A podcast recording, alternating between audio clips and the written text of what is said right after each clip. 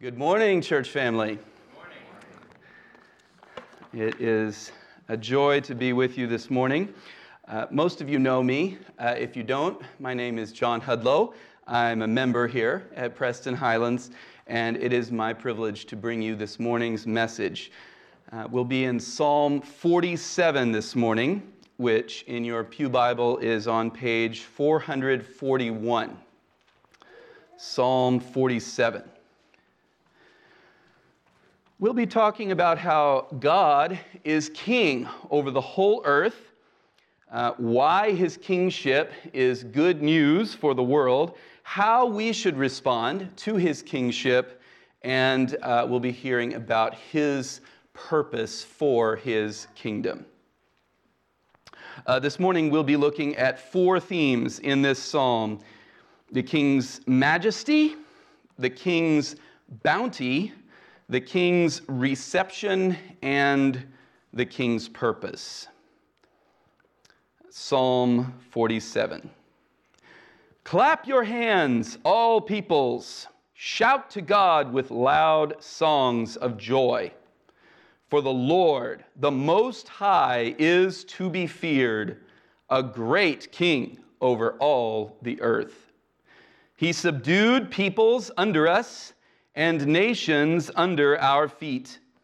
He chose our heritage for us, the pride of Jacob, whom he loves. God has gone up with a shout, the Lord with the sound of a trumpet.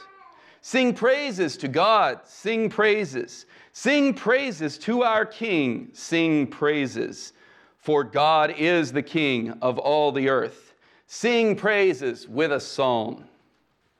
God reigns over the nations. God sits on his holy throne. The princes of the peoples gather as the people of the God of Abraham. For the shields of the earth belong to God.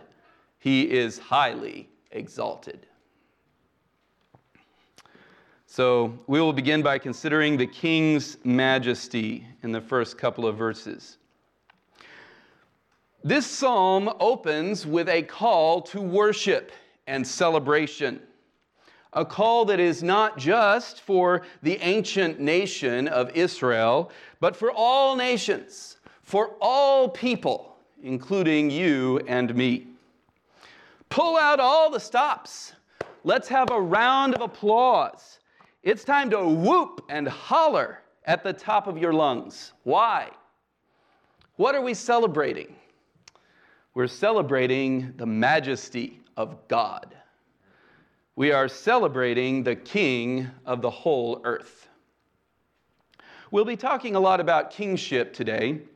Now, in the United States, we haven't had an earthly king since the original Brexit in seventeen seventy-six.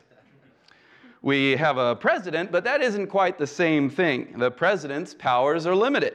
Um, he needs the approval of Congress for most of the things he wants to do. Um, and the people get to decide every four years who the president is. I say that's a good thing. Um, God warned the people of Israel through the prophet Samuel that there are some serious downsides to handing all the power in the nation over to a human king. And the experience of history suggests it's better not to give one man or woman unlimited power. Even in nations that still have a king or queen, many have wisely chosen to divide the power of government between the king and a parliament, perhaps also a, an elected prime minister, so that one person isn't calling all the shots. But God is not that kind of king. God is a king like no other. His power knows no limits, and his authority is complete. Um, his will is law for the entire universe, and that is good news because uh, unlike human rulers, God is a perfect king. Unlike any man or woman who could be king or president, God knows everything there is to know. His rule is perfectly just, and he cannot be corrupted. This is the king who gives the nations reason to celebrate, and celebrate we will. Verse two introduces this king to us. For the Lord, the Most High, is to be feared, a great king over all the earth. The psalmist calls God by two names here. The first is the name Yahweh, translated the Lord, or I am, the personal covenant name of God. This is not just whichever God you happen to worship in your culture, not just a higher power that is out there somewhere. This is the God of Abraham, Isaac, and Jacob, who revealed himself to the people of Israel. The second name the psalmist uses is Most High. The God of Israel is not just one God among many. He is the Most High. He reigns supreme above every power in heaven and on earth. There is no one higher, no one more powerful, more glorious, more holy, more worthy of our worship than God. The next thing we learn about God is that he is to be feared. The Lord, the Most High, this God is to be feared. For many Christians living today, the idea that God is someone to be feared is uncomfortable, maybe even embarrassing. In general, we don't like to be afraid, and we don't like people who make us afraid.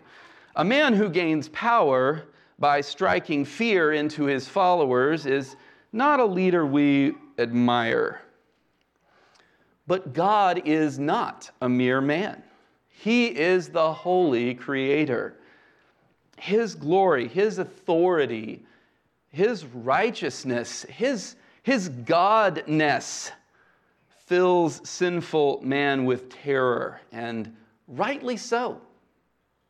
The psalmist certainly isn't embarrassed to say that God is to be feared. Far from it. Rather, he sees God's fearful power as a reason for the world to rejoice. Indeed, it is part of what makes God a great king. The Lord, the Most High, is to be feared, a great king over all the earth. It is a privilege to belong to the kingdom of a great king. The power, the wealth, the splendor that we uh, associate with being a king are not for the king's benefit only. They are also for the benefit of his people. The greatness of a king gives his people confidence, joy, and pride in their nation. Even the poorest subject of a great kingdom can take pride in being the subject of a great king. And God, of course, is the greatest of all kings. God's greatness is our glory too. We do not exalt ourselves, but him as our Lord. We take pride not in the greatness of our own kingdoms, but of his. He is our boast. He is our delight. No matter whether you are a struggling single mom or a C E O, your best claim to greatness is to be a part of the kingdom of God. The human heart longs to know greatness, to see glory, to be a part of what is ultimate. That's because God designed us to be part of his kingdom and to worship him as our king. Having seen that God is most high, that he is to be feared, and that he is a great king, we now see that God is king over all the earth. A great king over all the earth in verse two. Human kings rule over a finite kingdom with borders around it, right? You step outside that border, you're not under that king anymore. Um, very powerful kings may govern vast empires. They're still finite. Only God is king over the whole earth, over all of humanity. The nations around Israel worshipped local gods, thought to rule over a particular country, uh, or perhaps over a particular type of land or specific aspect of life, like war or health, fertility. But the Lord, the Most High, is no such tribal deity. His kingdom includes the whole earth, and he rules over the nations of men.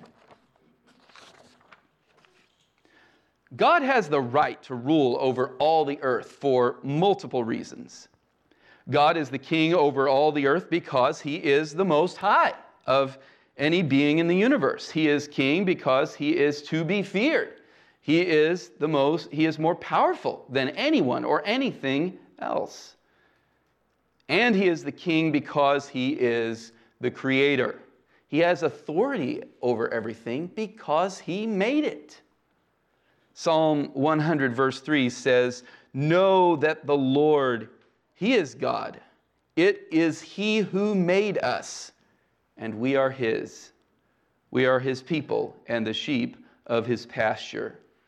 And Paul said, speaking of Jesus Christ, "For by him all things were created, in heaven and on earth, visible and invisible, whether thrones or dominions or rulers or authorities, all things were created through him and for him." In Colossians one sixteen. There is no part of the earth that is outside of the dominion of the Lord. All of the world, all of creation, all of life, everything that exists belongs to him, and he claims full authority over everything. As the Dutch theologian Abraham Kuyper said, "There is not a square inch in the whole domain of our human existence over which Christ, who is sovereign over all, does not cry, 'Mine.'" This is good news for all peoples, for all nations. Jesus Christ is the King of all. By the way, brothers and sisters, don't ever be ashamed to share the good news of salvation in Christ with those who are from uh, a different country, who come from a different religious tradition, um, to those who um, would say they already have a God that is not our God. Because our God is king of all the earth. If you have a friend who was raised to serve a false god, King Jesus has as much right to his or her, to your friend's praise as he does to your praise. It is right that we should share this good news with people of every nation, of every background. Because God has infinite majesty, he can use his unlimited power and resources to bless his people. In verses three and four, we see the king's bounty. "He subdued peoples under us and nations under our feet," verse three. In, in this verse, we see that God is the champion and the defender of his people. The psalmist gratefully remembers the ways in which God gave the tiny nation of Israel victory over their many en- enemies again and again and again. Under Moses, God delivered the people of Israel from slavery in Egypt, one of the world's great superpowers of the time, with acts of supernatural power. He preserved them through forty years of wandering through the Sinai Desert with no land of their own. He carried them to victory over the Canaanite nations that stood in their way in the promised land, and he rescued them from the cruel domination of the Moabites, the Midianites, the Philistines, and others. For the psalmist, this was cause for celebration indeed. But what about the rest of the world? Can all the nations rejoice in the victory God gave to Israel? Well, absolutely we can. After all, it is through Israel that God kept his promise to Abraham, that in Abraham all the families of the earth would be blessed. Jesus Christ came out of Israel. God showed himself strong on Israel's behalf to show the whole world the kind of God that he is, one who is the champion and defender of his people. And he is our champion and defender as well. Most of us haven't experienced the threat of foreign invasion, and yet we also live in a world at war. Satan and his evil forces are always fighting against God. They're always fighting against everyone who serves God, in fact, against the whole creation, everything that God has made. If you are a Christian, or if you're not a Christian, uh, either way, you have a target on your back. Satan wants to deceive you, to gain power over you, to make you his unwitting ally. And if he can't do that, he will do anything he can to break you down, to discourage, to defeat you. But Christian, you serve the Lord, the Most High, the one who is to be feared far more than our enemy. And he is your champion, your defender. We do not have to be afraid of those who hate us, whether uh, human or spiritual powers. The same God who defeated the armies of Midian, setting themselves against Israel, who defeated them through Gideon and his three hundred men, has given us victory over the armies of hell. God's bounty also means that he is the source and provider for his people. Verse four uh, speaks of God's provision for Israel of a homeland. He chose our heritage for us, the pride of Jacob, whom he loves. When God called Abraham out of Ur to walk the trails of Canaan, he did not give Abraham any place to call home. Instead, God promised Abraham that his descendants would possess the land Abraham walked on. When God rescued his people from slavery in Egypt and gave them victory over their enemies, he gave them the land of Canaan for a permanent possession. By giving them a land of their own, God kept his promise to Abraham, and he blessed his people with a new prosperity, a new lifestyle, a new security. The psalmist exclaims with delight that God chose Israel's heritage for them. You might ask, what is so great about that? In our consumer culture, most of us like to make our own choices about what we will own. People spend untold hours and untold dollars picking out a unique pile of possessions that expresses their own identity, their own personality, their own sense of fashion. Businesses make almost every product in a great variety of colors and styles just to satisfy the customer's desire to choose. But the psalmist is rightly glad that his home is not just a place he marked out for himself, but rather the land that God chose for his covenant people. When our identity is in Christ, when our confidence and our hope are in him, we would rather have what he has chosen for us than what we would choose for ourselves. God not only meets our needs, but he defines our needs.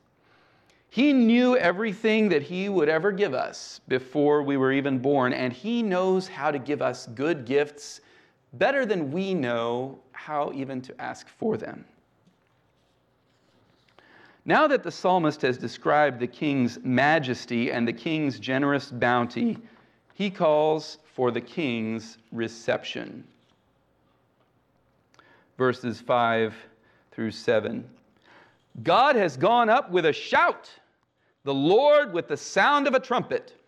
Sing praises to God, sing praises. Sing praises to our King, sing praises. For God is the King of all the earth, sing praises with a song. If you haven't noticed already, this is a noisy psalm. Everything about it is loud. Verse one calls on the earth's whole population to clap their hands, to sing, and shout to God.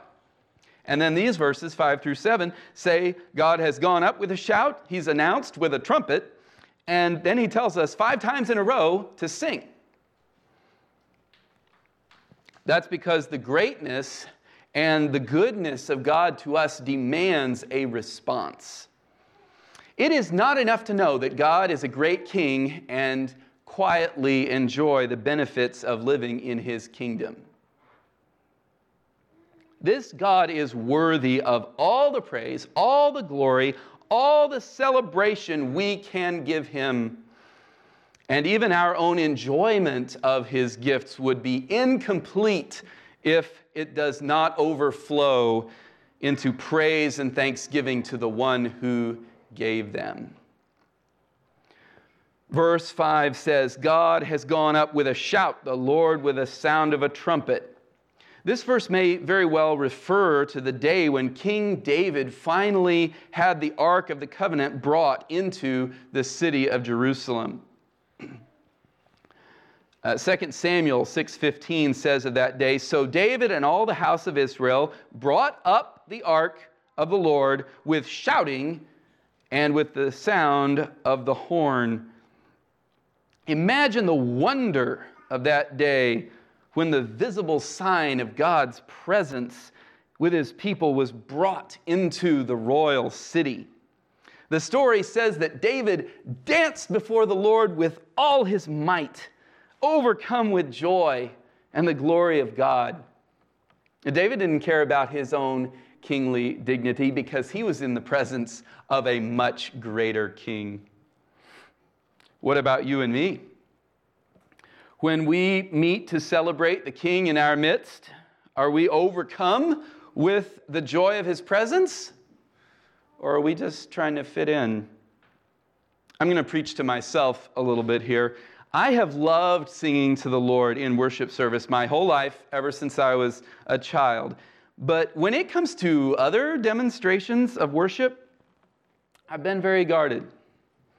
Singing is great, but uh, looking at some of the other commands in this psalm, uh, shouting out loud, clapping my hands, raising my hands. Doesn't say to raise your hands, but that's another thing that I might do. But I uh, I don't usually. I wouldn't want people to think that I'm one of those charismatics. Mm. But what does that kind of worry have to do with celebrating the King of Kings? God is worthy of all the praise, all the glory, all the celebration we can give him. Don't be afraid to worship the Lord with your mind, with your heart, with your hands, with your mouth, with all of you. You were made for this. Now, I'm not saying that to really worship God, you need to make a scene. We don't all need to start jumping up and down or doing cartwheels down the aisle during the worship service. As Jared said last week, our goal in worship isn't to become a distraction by drawing attention to ourselves. But what I am saying is that God is worthy of your full, free, and unashamed and emotion-filled worship. When we sing, let's sing boldly and loudly and joyfully. Maybe you don't know if you're a great singer. That does not matter. You're singing to the Lord, and I promise you, he loves to hear your voice.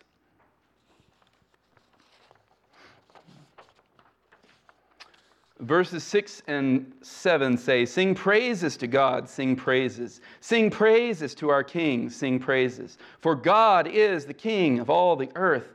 Sing praises with a psalm. The repetition in these verses calls us to linger in praise and worship, to give ourselves fully and repeatedly to the praise of God. Our praise is not a one-and-done task. Along with repeating the call to sing, these verses keep reminding us of the one we're singing to, the one we're praising, our God, our King, the King of the whole earth. That's the job of worship songs, by the way, to hold up the majesty, the glory of God for our adoration and praise, so that the people's worship should be a response to Him. Our focus when we worship, when we praise, our focus is not on our experience, but continually on the God who is worthy of our praise. Having called the people to respond in praise, the psalmist returns to tell of the excellence of God, this time telling us about the king's purpose. Verses eight and nine. God reigns over the nations. God sits on His holy throne. I'm going to stop there. This is the reality above all the events you see in the news. No matter what the latest story is from the White House, from Kabul, from the great halls of power around the earth, um, it is all under the control of the God who rules over the nations. That may not be what you see, but that is the true reality. God directs the course of history. He raises up kings and removes kings. He forms nations and He scatters them. He defends and protects His people, the church, through every adversity that we face. And above all the kingdoms of the world, God's kingdom is the ultimate reality. He is the King of all. God's kingdom is also coming. Already, His kingdom is on the move. Look at verse nine. The princes of the peoples gather as the people of the God of Abraham. God is already sovereign over all the kingdoms of the earth, but this verse looks forward to the day when people from every nation will gladly serve the Lord as their king. This coming day started when the Son of God came to earth as a man, bringing the good news of the kingdom of God. Jesus often spoke of this kingdom, saying to crowds of people, "Repent, for the kingdom of heaven is at hand." The kingdom continues to come in this age as God's people proclaim the good news of Christ Jesus to the dark and sinful world around them. The Apostle Paul declared that those who have been reconciled to Christ are ambassadors for Christ, for His kingdom, God making His appeal through us. Second Corinthians five twenty. A day is coming when Jesus Christ will bring the kingdom of God to this world in its fullness. So the kingdom of God is real, it is coming, and it will come. Evil, pain, sorrow, they'll all be forgotten under the complete and perfect rule of the one true King. The Apostle John had a vision of the future in which people from every nation will praise God in um, Revelation seven.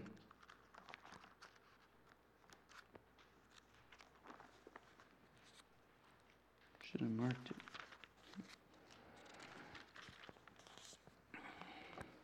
After this I looked, and behold, a great multitude that no one could number, from every nation, from all tribes and peoples and languages, standing before the throne and before the Lamb, clothed in white robes, with palm branches in their hands, and crying out with a loud voice, "Salvation belongs to our God who sits on the throne and to the Lamb." Amen. May it even be so. Going back to um, Psalm forty-seven, this psalm closes with a reminder that God's kingdom is above every other kingdom. For the shields of the earth belong to the Lord, to belong to God. He is highly exalted. Shields are symbols of power and security. A great and powerful king would equip his army with shields to protect them, to make them effective in battle. King Solomon made a set, a matching set of five hundred golden shields for his royal palace as symbols of the strength and glory of his kingdom. After the kingdom divided in the days of his son Rehoboam, the king of Egypt came up and attacked and plundered Jerusalem, carrying off the shields that Solomon had made. And Rehoboam did not have the strength to get the shields back or the resources to replace them with gold. So he had bronze shields made in their place. The ownership of the golden shields showed where the true power lay. Well, the powers on earth rise and fall, and it's a scary thing when the nation you live in comes under the dominion of a foreign power. Today, our nation, the United States, is the most powerful nation on earth. Tomorrow, who knows? That distinction may go to China or some other country that we wouldn't even guess. But no matter what nation is currently at the top of the heap, God owns all the shields of the earth. The power, the glory of nations, all belongs to Him. As Christians, we can rest secure, knowing that the God who is our King, our champion, our defender, is the King of the whole earth. For those of us who have received Christ Jesus as our Lord, as our King, may this psalm fill our hearts with joy in His majesty and the peace of knowing that He holds our world in His hands.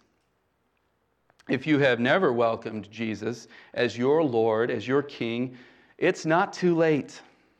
No matter how many times you may have rebelled against His kingship, it is possible for you to be forgiven, for you to be cleansed, free, welcomed into His kingdom, and adopted into His very family. Jesus died the death of a rebel so that rebels against His rule might live forever. If He is calling you to Himself this morning, please come and talk to me or one of the elders here. You could have a new reason to celebrate today. Let's pray. Dear Father, I thank You that You are our King, and that You have given us the opportunity to give You um, the praise that is Your due. Lord, I pray that You would fill our hearts with the joy of belonging to Your kingdom, that You would move us to submit our lives to Your kingly rule this week. Lord, I thank You that You are our champion, that You are de- our defender, and that because You are our King, we have no need to be afraid of anything in our lives. I thank You. I praise You. In Jesus' name, amen.